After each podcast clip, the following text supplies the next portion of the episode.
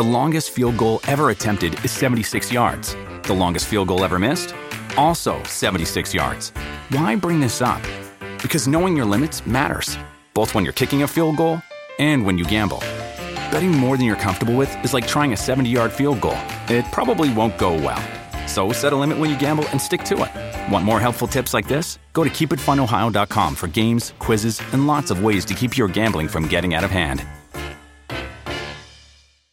What does motion sound like? With Kizik's hands free shoes, it sounds a little something like this. Experience the magic of motion. Get a free pair of socks with your first order at kizik.com/socks. You are listening to the Next Best Picture podcast, and this is Dan Baer's interview with the co-screenwriter for The Lost King, Jeff Pope. My kingdom for us! Richard the Third. I just don't believe someone would be that wicked because of a disability. Doesn't ring true to me. That's your critique of Shakespeare, is it? Doesn't ring true. We both know you've had issues. I suffer from chronic fatigue, and yet have I ever missed a deadline? I thought it was time to give the younger ones a chance to shine. Well, you want people who are good at being under 40, I will admit I am struggling there. But so are you. Don't do anything impetuous, that's all I ask. We need your wages too. Bye, Mom. Bye, Mom. Welcome, everyone, to the Next Best Picture podcast, where we are talking with Jeff Pope, the co writer, along with Steve Coogan of the new film, The Lost King. Jeff, thank you so much for joining us today. How are you doing? I'm doing really well. I'm, I'm very excited at the uh, the rollout of the movie uh, in the US, um, and uh, hoping that you'll connect with this uh, with this. I was going to say odd, unusual, bizarre, but ultimately heartwarming story. Yeah, well, I was I was lucky enough to see this um, at the TIFF uh, Toronto International Film Festival last year when it premiered, and it is a delight. And I'm very glad to see that it's finally getting uh, rolled out so that people can see it. Uh, I wanted to ask you, you know, this is a this was a big big headline when it first happened. Um, the story of Philippa Langley and finding uh, the body of Richard III. I was curious about when you first heard about this story. If you heard it before they found the body or after, and when did you know that you wanted to write this story and dramatize it for the screen? Well, I I remember the um, the headlines in the newspapers at the time that the body was found, and it, it, it, if I stop and think about it now, it, is the most bizarre sentence. A middle-aged housewife and mother of divorced mother of two from Edinburgh finds Richard III. That's exactly what happened. Uh, I, I then saw there was a, a documentary made about. In fact, in fact, the crew had been on uh, on location when it, when it happened. Th- nobody actually thought that the that Richard III, the body, would be found, but th- it was more a, a, a documentary about um, Philippa and how you know she was uh, never going to give up, and it was you know I'm sure they thought well. You know, it's still it's still going to make it's still a good subject matter. Obsessed housewife tries to find, and then my goodness, she actually finds him. Um, so I, I, I, that was plugged away at the back of my mind. And then when Steve and I, so it's a long time ago we're talking about now, and Steve and I finished and went through the whole process with Philomena, he he started talking about it then. Um, I think he'd latched onto it. I think um, I think he must have seen the documentary and Philippa wrote a book and he reached out to her. And it was a pivotal meeting in Edinburgh where Philippa lives that that really made me think, wow, you know, this is this is this is incredible because first of all, you've got the drama of a complete amateur, uh, someone who just finds him as much by intuition as academic research, and then much of the glory is taken away from her. So um, it took us a long time to we were doing different things but eventually we we really focused and started to dig and dig and and then uh, there it is we we head down and and we we completed the story, and it, it was it was a really really tough story to tell because it's it was such a difficult piece to wrestle to the ground. Yeah, and you're, it is a it's a fascinating story um, from from any angle you choose to look at it. Um, Hmm. And I was w- wondering if you know you all met with Philippa at Yeah. some point in the process. Um, how early on did you meet with her, and did meeting with her and seeing her personality in person did that change how you envisioned the story or how you wrote her character in any way? Yeah, I mean, I, I we met Philippa before we wrote a syllable. I I was she's roughly the same age as me, um, and a lot of reference points in our lives chimed with mine, and I I really formed the impression that this was a story of a of a woman who'd been overlooked. I mean, it wasn't that we set out to write a story about um, a woman who empowers herself against men who would who would uh, who would who would kind of overlook and dismiss her. But that that was really what the story was. I mean, we we you know we, the more we dug into it, the more we spoke to her, the more we we looked at, at what had happened and analyzed it and watched lots of material. Um, spent lots of time with Philippa. I was really struck with the press conference organized by Leicester University when uh, they announced that um, the remains were those of Richard III. Philippa, who who who who it was her dig. She'd led it. She'd raised all the money to that that paid the archaeologists. She was invited to speak 13th out of 13 speakers. And I thought, well, that's wrong. This is, you know, it's uh, we- we're not saying that that we, you know, she she wants to do others down or push them out of the. But for goodness' sake, give her some credit. Thirteenth out of thirteen. So really, that, that, that I suppose that there was that was the grit in the oyster for Steve and myself. We just thought, no, this is not right. What's not fair? What's happened to this to this woman? The other thing that was really interesting was that as a kid at school, like millions of other people, we, we have some, some idea of Richard III from Shakespeare. Uh, the the most one of the most we're told evil kings in English history. Um, murdered the princes, murdered his murdered his brother, murdered his wife. But what we had to do was we had to dig into his story as well, because we had to understand why Philippa felt like she did about Richard, which was that her strong feeling was that Richard had been maligned unfairly by Shakespeare and by history. So we had to understand what that was about. And that was an interesting journey as well. Yeah, it's interesting. You know, they say that history is written by the winners, and Mm. this very much feels like a bit of a reclamation of history by two losers, by both Philippa and by Richard himself. Yeah. Um, You, and you really feel that throughout that this is sort of like a justification and sort of fight on both of their behalves, um, which is which is why I'm interested because the text that goes on screen at the end of the film uh, Mm. says that it took until 2018 for Yeah. Philippa to get the crown to properly acknowledge Richard.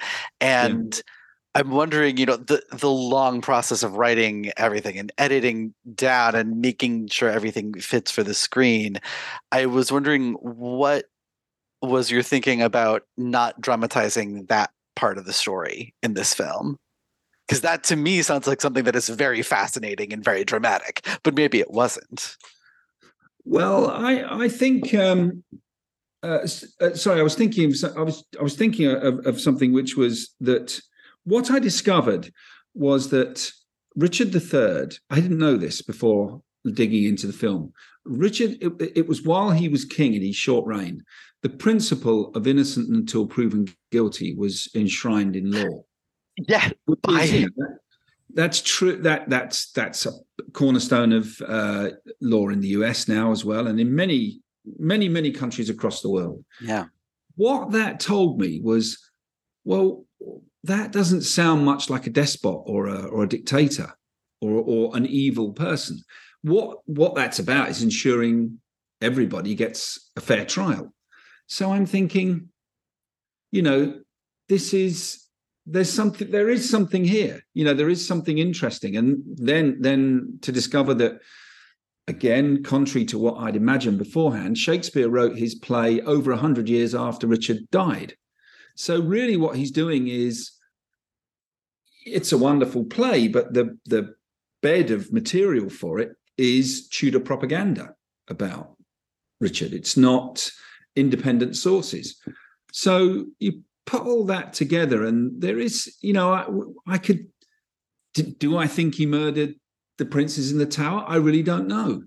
I really don't know. I, I there's a part of me that thinks you have to. Um, it's a mistake to look at uh, actions from 500 years ago through 21st century lenses, and that you know, murdering and assassinating political rivals or or for ex- reasons of expediency are less abhorrent then than than they are now but do I think that he got a raw deal from history? Yes. Hello, this is Gary Chahot welcoming you to check out the French History Podcast. Our main show covers the history of France from the first humans until present. If you liked Mike Duncan's The History of Rome and wanted a similar program covering the land of beauty, culture, and love, we are exactly that. We also host world renowned scholars who have delivered guest episodes on their specialties, including 18th century pirates, revolutionary booksellers in 20th century Paris, the special friendship between the Marquis de Lafayette and Thomas Jefferson, and numerous others. Learn what you love and listen to the French History Podcast today.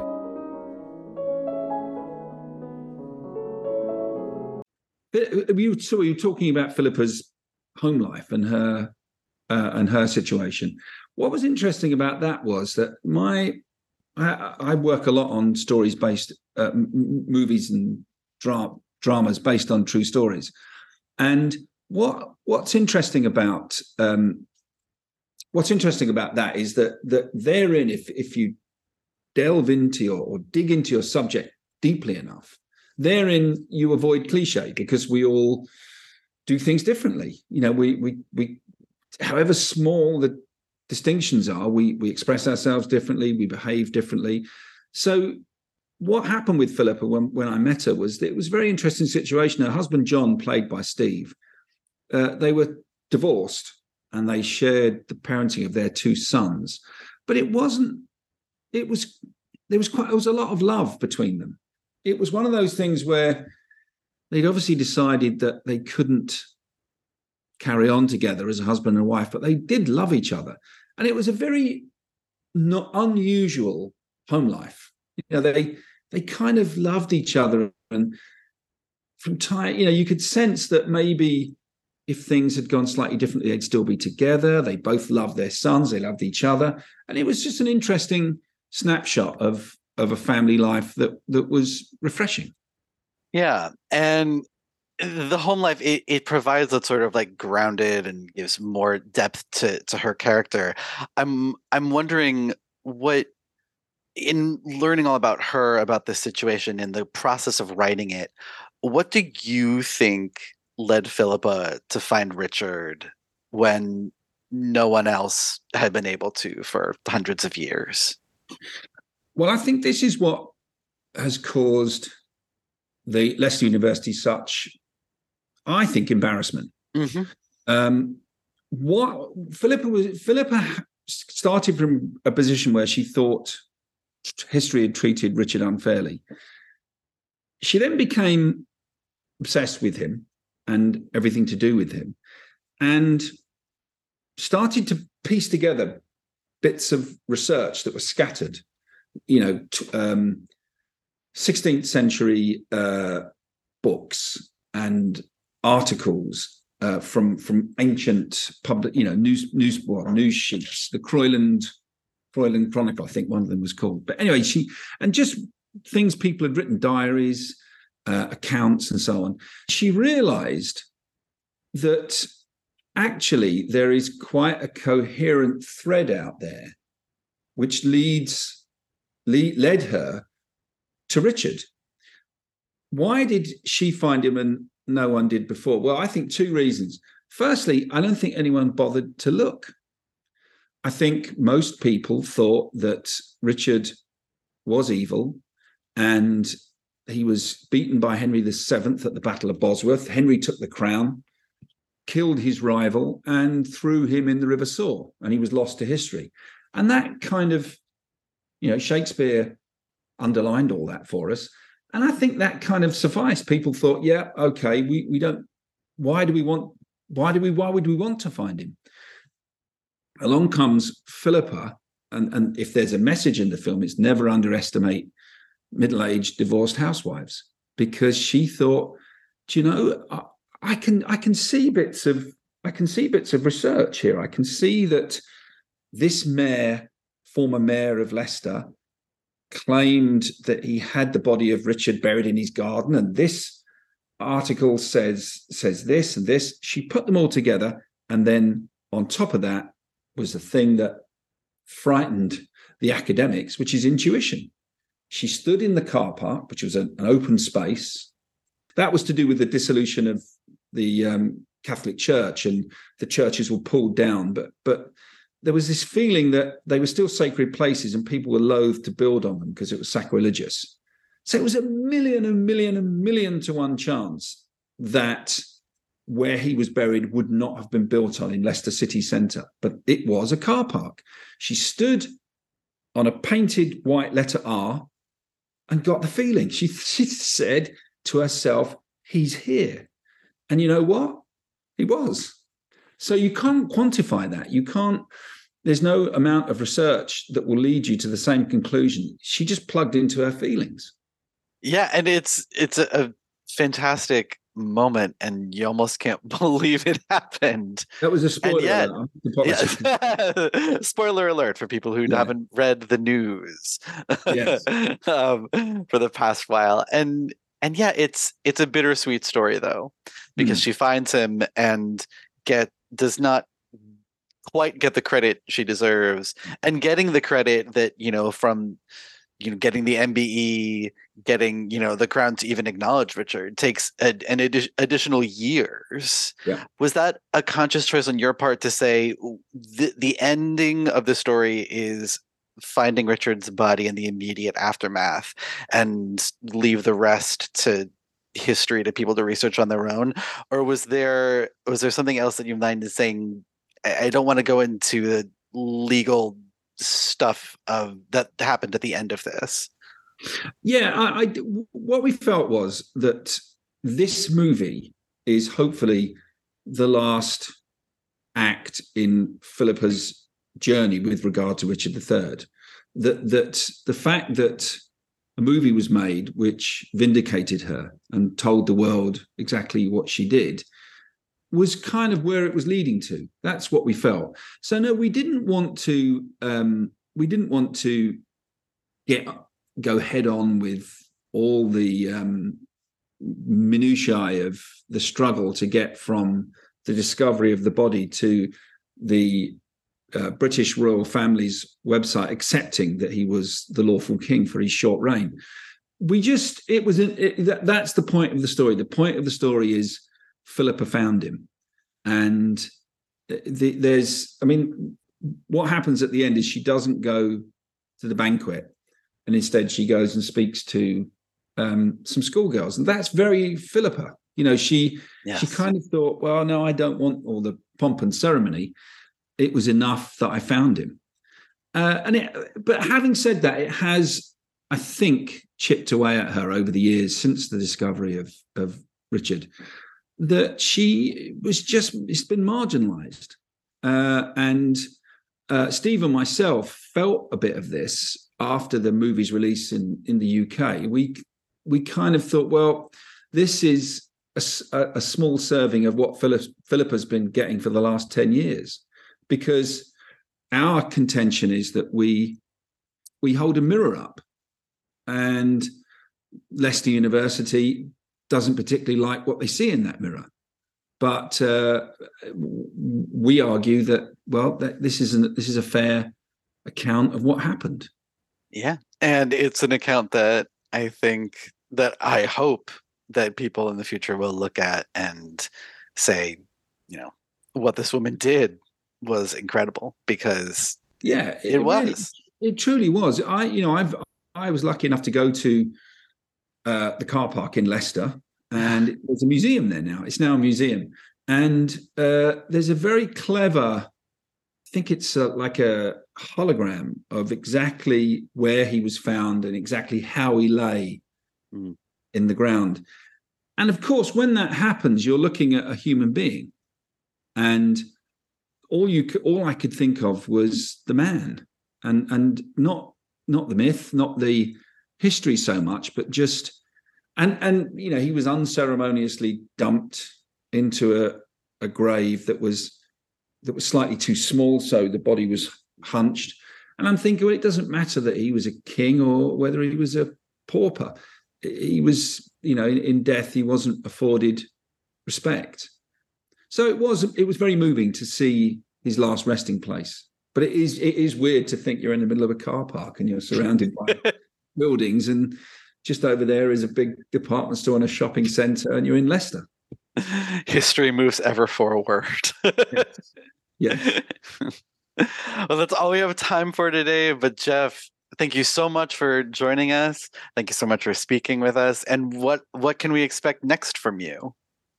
Well, thank first of all, thank you. Thanks for for your interest. Uh, hope people get out there and, and watch it and enjoy it.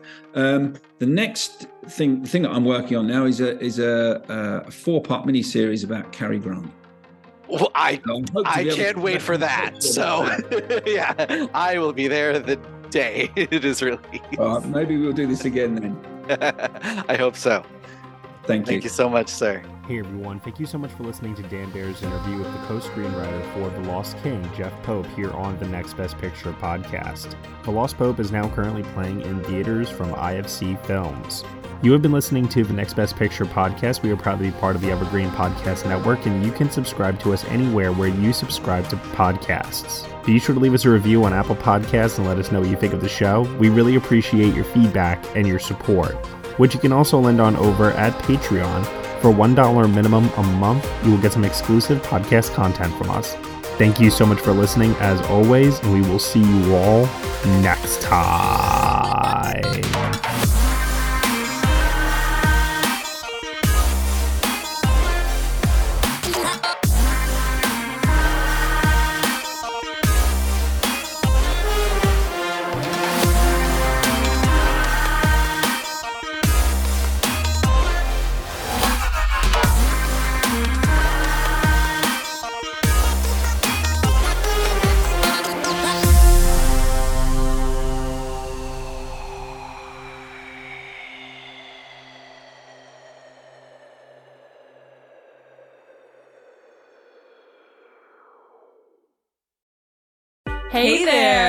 I'm Hannah. And I'm Audrey. We are a sister filmmaking duo and co hosts of Sleepover, Sleepover Cinema, our show where we analyze the films that created the collective unconscious of the girls, gays, and theys of the late 90s and early 2000s. Princess Diaries, The Cheetah Girls, Aquamarine, Cinderella, the one starring Brandy. We haven't stopped thinking about these movies since we first saw them, and we want you to rewatch them and review them with us. Are these movies as bad as critics would have us believe? Do we even care if they are? We are always unpacking that very question on Sleepover Cinema. Check out Sleepover Cinema wherever you get your podcasts or at evergreenpodcasts.com. See you soon.